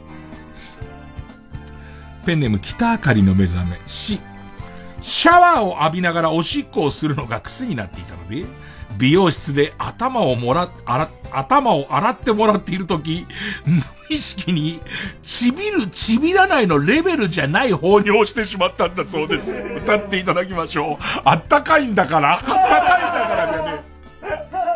ずっとシャワーするとそのまま、頭から被ったらそのままダジダジダジダジっておしっこやるのもう癖だから、癖になってるから、だから俺、あの、座っておしっこするようになってから、なんか座ったけどおしっこしないことが無理になったね。あの、絶対両方出ちゃう。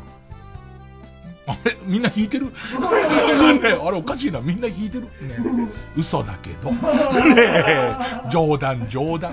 ねえ、えー、ペンネームウルトラマンキだったの。し、磁気ネックレスやピップエレキ板を大量に身につけて山に登り、方位磁石を使って方角を調べている登山客に近づくのが一番の趣味なんだとか。歌いますのは山本リンダで狂わせたいの。もうそ、そいつの方寄っちゃうからね。全員が北を目指してそいつのとこ来ちゃうからね。全員が。うん、ペンネーム電柱理論。まだあの歌出てねえなって思ってる人も2の方いると思いますけど。し、下北沢の安い居酒屋で飲んだばっかりに、右にはスカットジャパンの VTR にちょっと参加しただけなのに、テレビでは本当の演技なんてできやしない。舞台こそがリアルだ。と言っている、そもそもその舞台にすら出ていない劇団員。左には、賞レースなんて、ボケの手数を増やして、最後に畳みかければいいんだろそんなのは俺のやりたい笑いじゃない。と、M11 回戦すら勝ったこともない芸人がいて、全然楽しめなかったそうです。歌いますのは、アドで。もうさ、頭の、その、右の劇団員の時点でうっせえしね。えー、うっせえわ。えー、ペンネームインドカレー。生姜糖。ま、もしくは生姜湯。生姜糖を飲んで、機械に入ったら体がポカポカしてしまい、コールドスリープできず、一睡もしないまま300年過ごしたそうです。歌いますのは、キテレツ大百科でおなじみ、睡眠不足の歌。もうなんでだろう。なんで生姜糖を飲んじゃったんだろうな。ポカポカして、コールドスリープしようとしてんだけど、ポカポカしちゃってね。ペンネームスズムシ食べたし、新エヴァンゲリオンの考察をめぐって、友人と胸ぐらをつかみ合っての大喧嘩。T シャツのエヴァンゲリオンが、ビローンと伸びてしまったそうです。歌いますのは、バブルガムブラザーズのウオンビローングだって。あれ？難しいんだよ。俺のバイオリズムがさ、選んだ時と少し違ってっから、すげえ笑ったよ。転げ回るぐらい笑ったよ。3回ぐらい小さい声で言ったもん、ウオンビローンだっつって。あれ？ペンネームそろそろ旧姓中山。す、すぐにでも離婚したいものの、子供の教育上、お互い仲のいい夫婦を演じてきたので、子供が初任給でプレゼントしてくれた温泉旅行のペアチケットは即金券ショップに持って行ったそうです。歌いますのは、ジローズで戦争を知らない子供たち。うまいね。うまいよ。えー、ペンネーム電柱理論、ス。スキャンダルでアイドルグループをクビになったにもかかわらず、YouTube の生配信で事務所や元メンバーの悪口を言いながら、スーパーチャットで日銭を稼いでるうちに、NHK だからな、お前。NHK で普通にこう、のど自慢に来たお嬢さんが出てきた時に、あの真面目そうな司会の人が言うんだからな。スキャンダルでアイドルグループをクビになったにもかかわらず、YouTube の生配信で事務所や元メンバーの悪口を言いながら、スーパーチャットで日銭を稼いでいるうちに、いつの間にか自分も、残ったファンも、女優になるという夢を追い求めてやめたと思い込めるようになっているそうです。歌いますのは岡村隆子で夢を諦めないで。えー、ペンネームインドカレース。スシローでラーメンだけを食べて帰ることが超面白いと思っているタイプの。ラーメンとデザートだよね。ラーメンとデザート。スシローでラーメンだけを食べて帰ることが超面白いと思っているタイプの大学生も大学生ですが、それを怒鳴りつけて出禁にするあんたもあんただ。歌いますのは渋垣隊で寿司食いね。ペンネーム、ソフィーと双子の姉妹。す、す、巣鴨の安い風俗で、ババアに極上サービスをしてもらったら、病気を移されたらしく、ホタルイカ程度のポコチンが、マイカみたいに腫れ上がってしまったそうです。歌いますのは、イーストエンドプラスユリで、マイカ。ホタルイカみたいなポコチンが、マイカみたいになっちゃったんだって。マイカじゃねえ。うんえー、ペンネームインドカレース。スミレーナアナの、がっついた感じが嫌だという。なん、なんつうのかな？いいの？かな前向き。前向き。ね。スミレーナアナの、がっついた感じが嫌だというツイートをしたら、スミレーナのファン、えー、通称、スミレイナーの方々から、注意のリプライがたくさん届いたそうです。歌いますのは、アドで。え？うっせえわえー、ペンネームじゃがやまりこせ、セリナさんがロケでこの村に訪れた際、たまに旅行で来るのがちょうどいい場所ですね。住みたくはありませんけど、とおっしゃっていたそうです。村長さんが歌いますのは、アドで。うっせえなと。ペンネーム、プログレ中華水曜。今日のさ、このさ、読まれてるメンバーがさ、一回の、その、のど自慢にずっと出てきたらすごい嫌だよね。すごい嫌だ。あと、うっせえな、すっげえ歌うし。せ、接待で入った風俗が、SM プレイ専門とつゆ知らず、知りたくもなかった上司の性癖に引きながらも、最近は自分から通い詰めて、妻にとうとうバレたそうです。ところが、開いた扉を閉じることはできず、本日は、ギャグボールをつけての参加となりました。歌いますのは、小田和正で、言葉にできない。ギャグボール入ってますからね。えー、鍋定食せ、先週から、あーと言った後に、白木。もうメジャーになったね。メジャーか。いや、でも、あー、白木も、リンリン小林も、俺の中で同じレベルだったのが、この番組に、あー、白木っていう言葉が出たのって相当前。だって、金子くんディレクターになる前にはもう、あー、白木の存在はこの番組だけでは明らかにされてたからね。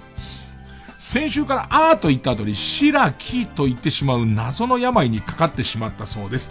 果たして無事歌い切ることはできるのでしょうか？歌いますのはチューブで、あー夏休み。その頃から、なんか河野くん、河野和夫くんに、あ、河野和夫くん今週まで一応濃厚接触ということで来れませんけど、河野和夫くんがグレープカンパニーにいた頃に、ああ、白木っていうとんでもないのがいるっていう、いうそれどういう人なのと、おーおーおー白木って言うんです。何それ？言ってたの下手すら15年とか経つと思う。えー、ペンネーム、釧路ダンディ、そ。祖母に、祖母に NHK のパソコンをハッキングしてもらい、予選なしで本戦への出場が決まったそうです。歌いますのは、コンピューターおばあちゃん。えー、ペンネームスズムシ食べた、そう。そうを買ってこいと母親に頼んだのに、買ってきたのはもう。ああ、そう買ってきてくれって言われるよう、30度超えるとそうなんですよね。で、もうみたいなこってりしたやつはね、29度までなんですよね。そうを買ってこいと母親に頼んだのに買ってきたのはもう、おい、ババア、まともにアイス一つ買ってこれねえのか、と内弁慶を爆発させたそうです。歌いますのは、鈴木正幸で、違う、そうじゃない。もう一回読んでみる。もう一回読んで、もう一回読んで、もう一回読んでみる。えー、続きまして。えー、ペンネームソフビのヴィーナス大脱走。そう。卒業して一体何がわかるというのか、思い出の他に何が残るというのか、人は誰も縛られたか弱き子羊ならば、先生、あなたはか弱き大人の代弁者なのか、とてもご立腹のご様子です。歌いますのは、斎藤由貴で卒業。あ、そっちでいいね。そっちでいいんだ。ねということで、ねえ。のど自慢基本ダジャレなんですけどね、すごい僕好きなんですよね。で、選んでる時私服ですよ。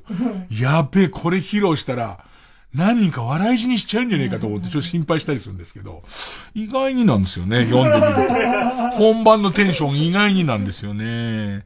さあ、えー、続きましてこちらです。秘密の愚問カルタ。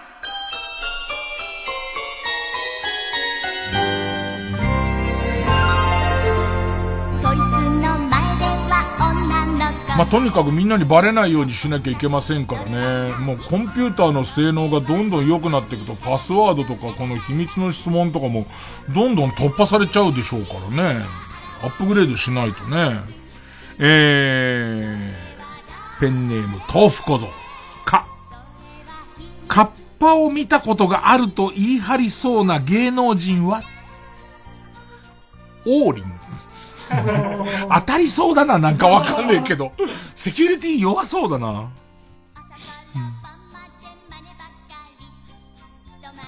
ペンネーム素直なもずくか。柿食えば？じゃあ遠慮なくだって。絶対当たんねえ。絶対当たんねえけど自分も忘れるよ。絶対こんなの2年もして、パスワードの方忘れて、書き食えばって出たら、え？金が鳴るなりって書いてパスワード違います。答えが違います、えー、ペンネーム電柱理論。最近電柱理論絶好調面白いな。か、加納栄光の代表ギャグは？加藤サリと付き合ってたこと。なんか加藤サリってすごいよね。なんか、なんつう、生命力っていうのかな。だってこの人さ、だって元々のプロフィールってさ、加納栄光と付き合ってた人っていうプロフィールだよね。それすごくない？なんか、だからその、プロフィールの一行目が加納栄光と付き合ってて、今何なのかもわかんないよね。すごいよね、なんかね。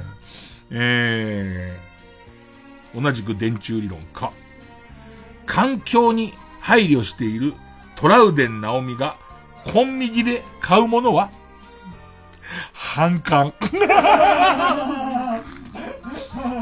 うまいってのも変なんだけど。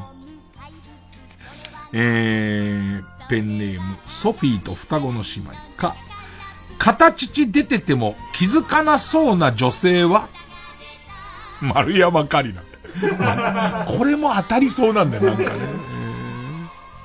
ペンネーム、桑畑理恵を、き、北島ファミリー一番の出世頭はまあ、山本ジョージって書くのかな北山なんとかするのがいるよね。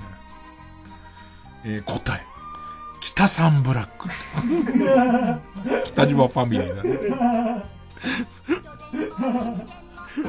ペンネーム、掃除機でチンコを吸ったら痛かった。やめた方がいいよ、バイキンも入るし。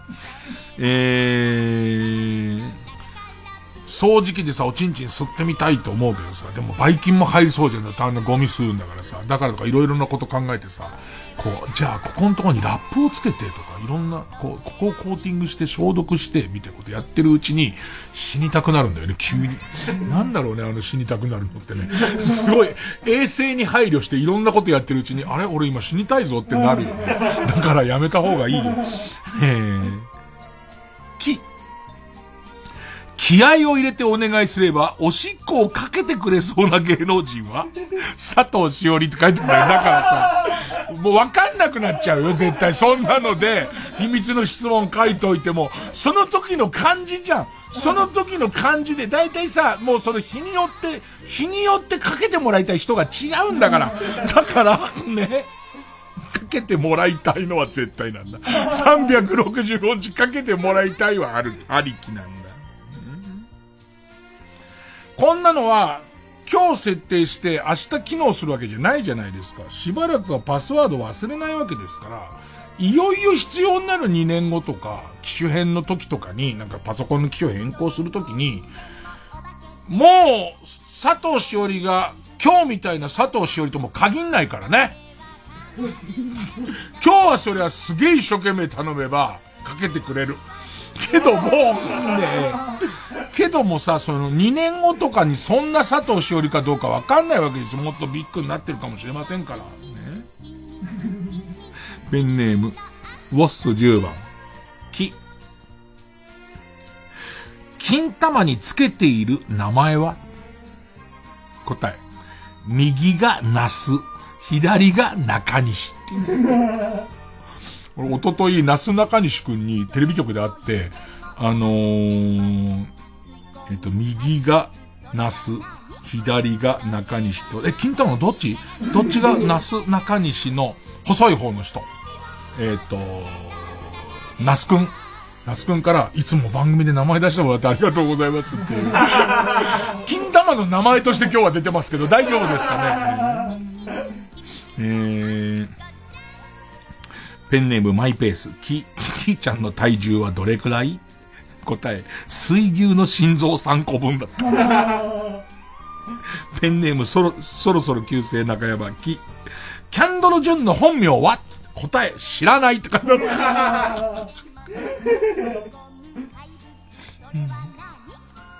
ペンネーム説明書どっか行った。これはだから、この愚問の答えをみんなはハッカーのつもりで予想した方がいいんですよ。当たっちゃうようだとこれはダメなわけじゃないですか。き、金太郎で抜ける？すげえセキュリティ甘そうでしょ、これ。ね、答え。北王子金屋の時以外なら抜けるって。北王子金屋で抜けたすごいな。北王子金屋で抜けたやつは相当すごいね。えー、ペンネームじゃがやまりこ、き、嫌いな AKB48 のメンバーは 秋元康。なんか一個ずつ入れてくんだろうね。自分が思う。自分こういうのってさ、ハッカーが自分があんま好きじゃないメンバーの名前を入れてって、おい、まさかこれはないだろう？みたいな可愛い子入れてって、でいて48人入れたところで、おい、なんだよ違うじゃねえかまあもっといるんだろうけど、違うじゃねえかってなった後に、秋元康っていうか、メンバーじゃねえけどっていう。えー、ペンネーム、クワバタリエオ。き、北郎の仲間の中で一番のお気に入りは？佐伯茂っていう、引っ掛け問題、引っ掛け問題です。しかも大竹誠じゃないんだっていう、佐伯茂なんだっていう、引っ掛けのさらに引っ掛けだからね。ペンネームズラメンテク、熊田陽子さんのおかげで日本中に広まったカタカナの単語は、二択なんですよ、実はこれ。答え。ペニーオークションってか、そっちかいっていうね。そっちなんかいっていう。ペンネーム所沢は至高の住宅地。熊と戦って勝利を収めた百獣の王武井壮のフィニッシュ技は何？答え、通報からの射殺。え、それでも、武井壮君が勝ったことになんの？猟友会の勝ちじゃないの、ペンネーム、これは難しい。あの、組み合わせがいっぱいある。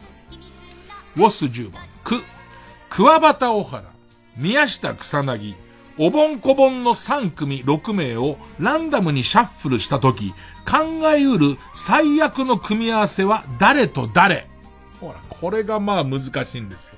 組み合わせが何通りもありますから、ね。答え。お盆と小盆。組み替えてないからね。えー、元バニラトラック運転手。く、くくで言えないのは何の段？答え、4678だ。結構言えねえんだよ。えー、ペンネーム、桃口山へ、く、くど、くどかれた芸能人実名発表って言って CM 後に名前が上がるのはどうせノンスタの井上かクロちゃんって。クロちゃん、コロナなっちゃったらしいね。なんかね。えー、山伏の息子、け、毛深い女は情が熱いだって。おっさんだよ、言ってること。おっさんの偏見だよ。ペンネーム、ナーパ。け、経験人数は答え、二人と一匹だって。ペンネーム、ソフィーと双子の姉妹。こ、この度開催される運びとなった東京オリンピックで一番最初に行われた競技は、ウガンダ代表の逃走中。いなくなっちゃったんだもんな。名古屋近辺あたりね。あれ競技だったって言い張るのいいよね。なんか捕まった時に、タイムは？って言い出して、え、な、な、なに？つって。うーん。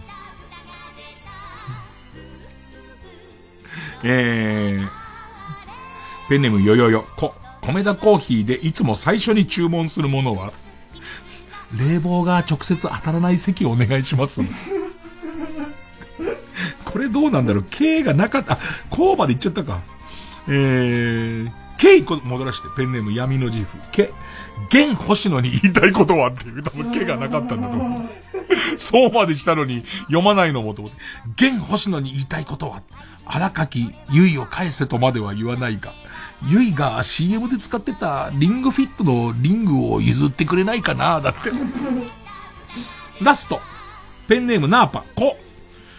こうやっててめえで設定したパスワードも覚えてられねえから、いつまでもお前はうが、うだつが上がらねえ暮らしを送ってんだろ答え、はい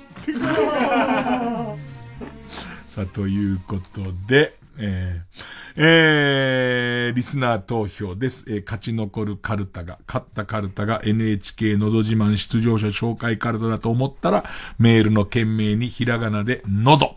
秘密の愚問カルタが勝ったと思ったら、メールの件名に漢字で秘密と書いて、メールの本文に住所、氏名、年齢、電話番号を書いて、これからかかる曲の間に送ってください。え、投票一人一回で抽選で3名様にバカ力カードをプレゼントします。メールアドレスは、baka.tbs.co.jp、baka.tbs.co.jp です。曲、デイグローで、ハーフオブミー、受付開始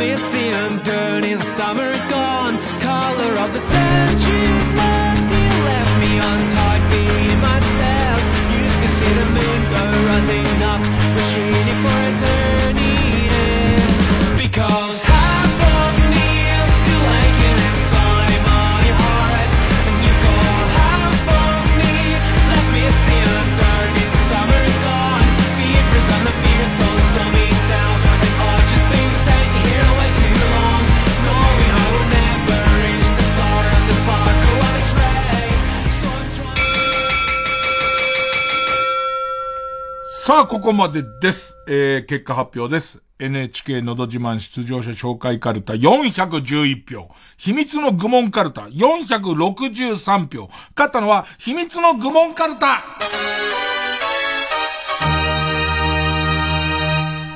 ちょっとなんか、のど自慢の負けは、ちょっと反省しちゃうな、なんか。俺が悪いような気が、俺が悪いような気がしてきて、な、どういう風にすればいいんだろう。なんか、絶対、選んでる時すげえ面白いんだから。家で3回ぐらい言ったりするんだから、自分で。ねなんでなんだあ、それ3回言っちゃうから面白いが終わっちゃうのかな。えー、ということで、えー、勝った秘密の愚問カルタが作業です。で、負けた NHK のど自慢出場者紹介カルタは予選ブロックに戻って、引き続き作業の募集を続けます。えー、そして、えー、次回のチャレンジャーはこちらです。超面白い。ミスター・ビーンカルタ。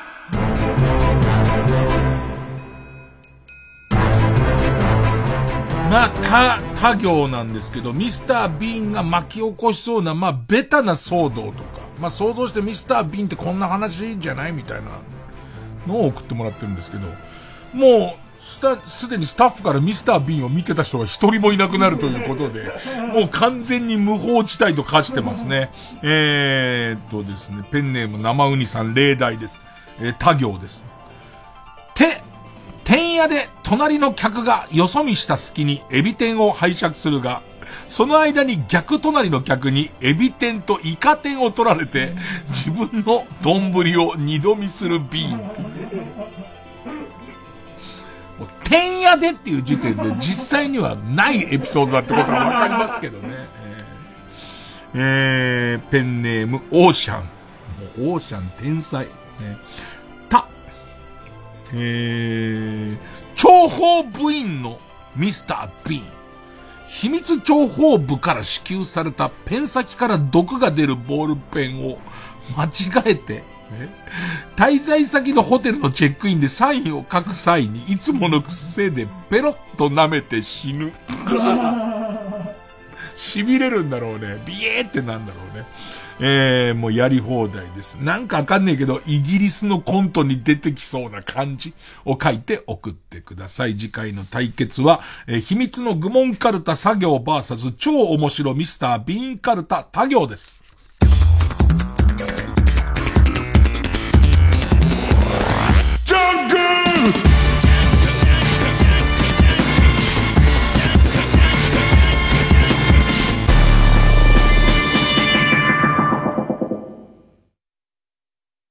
白村聡太。今度のオーディオムービーは聞くと恋がしたくなる恋愛ドラマ。綺麗ですね。天然マイペースだけど魅力的な白村聡太。彼と出会う4人の女性は次々になぜかじわきゅんいらっしゃいませ。こんにちは。浅草に行かない？浅草？何そんなムキになって主演流星涼。4人のヒロインには尾崎由香平優奈富山恵里子剛力あやめ本編のロケーションは全て実在するもの。白村聡太に好かれたい by オーディオムービーポッドキャストや YouTube で無料配信中。私うないりさもどこかに出演しています。インスタもあるみたい。詳しくはオーディオムービーで検索。Ｋｉｎｇ＆Ｐｒｉｎｃｅ の「名前教えて」をお聴きください「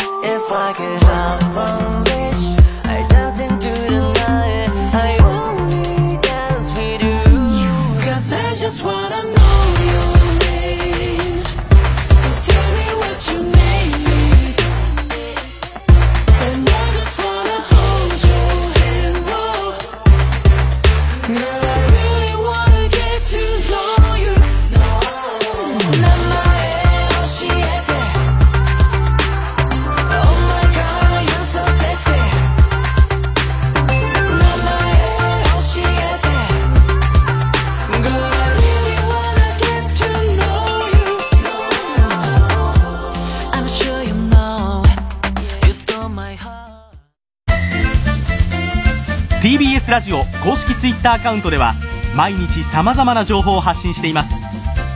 これから始まる番組情報やゲスト情報さらには放送の裏話もお届け。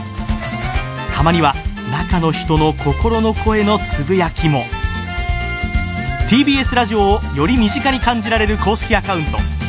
Twitter で TBS ラジオと検索しアカウント TBSR アンダーバー PR をフォロー。さらに TBS ラジオ YouTube 公式チャンネルでも様々なコンテンツを配信中。ぜひチェックしてください。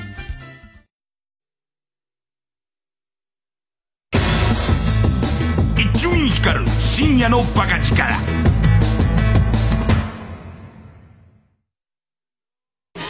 TBS ラジオ公演ミュージカル衛星リズムバキューム。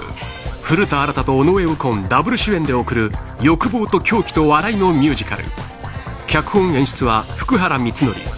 音楽は生き物係の水野良樹と増田敏秀咲日美優ノンスタイル石田明友坂理恵六角誠治他が出演。7月25日まで TBS 赤坂アクトシアターにて上演中。詳しくは TBS ラジオイベントページまで。南海キャンディーズの山里亮太です。私が一人で喋り尽くすトークライブ。山里亮太の1408月は愛知県鹿児島県兵庫県にお邪魔します。詳しくは TBS ラジオイベント情報をご覧ください。私が心から話したいことをただただ聞いていただくライブ。皆様のご来場お待ちしています。毎週金曜夜12時からの「マイナビラフターナイト」では今注目の若手芸人を紹介しています。ゆう座頭市見て泣きます。すごい大人。空っぽだよ。入れてこい。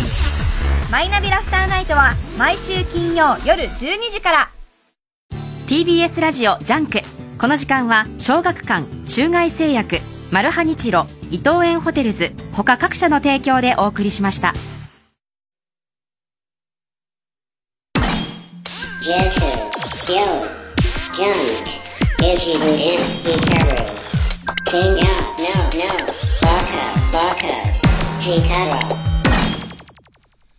えーっと、小耳にねじ込めを一ネタぐらいやってきますかね。一ネタ、二ネタ。えーっと、ペンネーム、道徳的すっぽんさんから。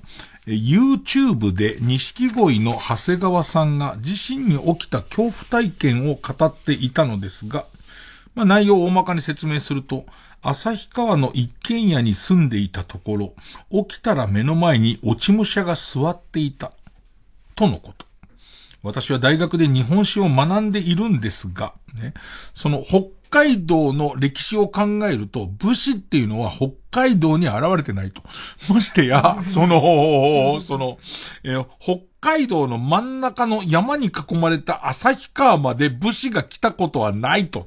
だから、その、えー、落ち武者にやっぱいろいろ聞いてみたいっていうね、えーまあでも、そうですよね、あの、えーっと、埋め立て地のホテルとかにも幽霊出るみたいだからさ、その古い幽霊出るみたいだからさ、そこは海だと思うけどっていうところに落ち武者出ちゃったりするんで、なんだ、なんだろうね、その落ち、落ち武者のガッツだよね。その、みたいなことなのかな、ね。えっ、と、ペンネーム、えー5年前の台風さんから、えっ、と、えーネットニュースで見ました。アメリカでは、フォトショップが発売された1990年から90年以降、UFO の発見報告が爆発的に増えている。ああ、そうですか。ね。な、因果関係なんですかね。フォトショップが、あそうですか。ね。えー、何か因果関係があるのかもしれませんね。まあ、えっ、と、まあ余計なお世話ですけども、あの、ニクコちゃん、み、見てみて、見てみてとか、俺は少なくとも、あのー相当良かったです。で、強制的に生かされた神さんも、さっき LINE 送ったら、面白かったっつってました。見て良かったっつってましたよね。まあ、一斉にもなりませんけどね、僕。どうもエレコミックやついです。エレコミック今立ちです。片桐仁です。この3人でエレカタの決日という番組をやってまして、エレカタというのはエレキコミックのエレと片桐仁の肩。はい。これでエレカタとなってますね。はい、その説明いりますなんで？いや、言わなくてもわかるでしょ。わかんないこともあるんじゃないですか。これもエレクトーン片桐だと思ってる人もいるかもしれない。関係ない。エレキコミックのエレでしょ。いやいやいや、なんかエレファント片桐仁だと思ってエレファント片桐仁ってエレファントかしましみたいだからエレベーター片桐仁ってるエレキコミックだって。エレキコミックのやつです、今立ですって言ってんだから。決日の説明してどっちかといえばね。それはわかるでしょ。わかるよ。決日こそわかんない。誰ですか？片桐仁です。エレカタの決日は毎週土曜深夜1時から。90.5MHz TBS ラジオ空気階段の単独ライブの好評販売中です。空気階段の単独ライブのグッズ好評販売中って言ってます。3時です。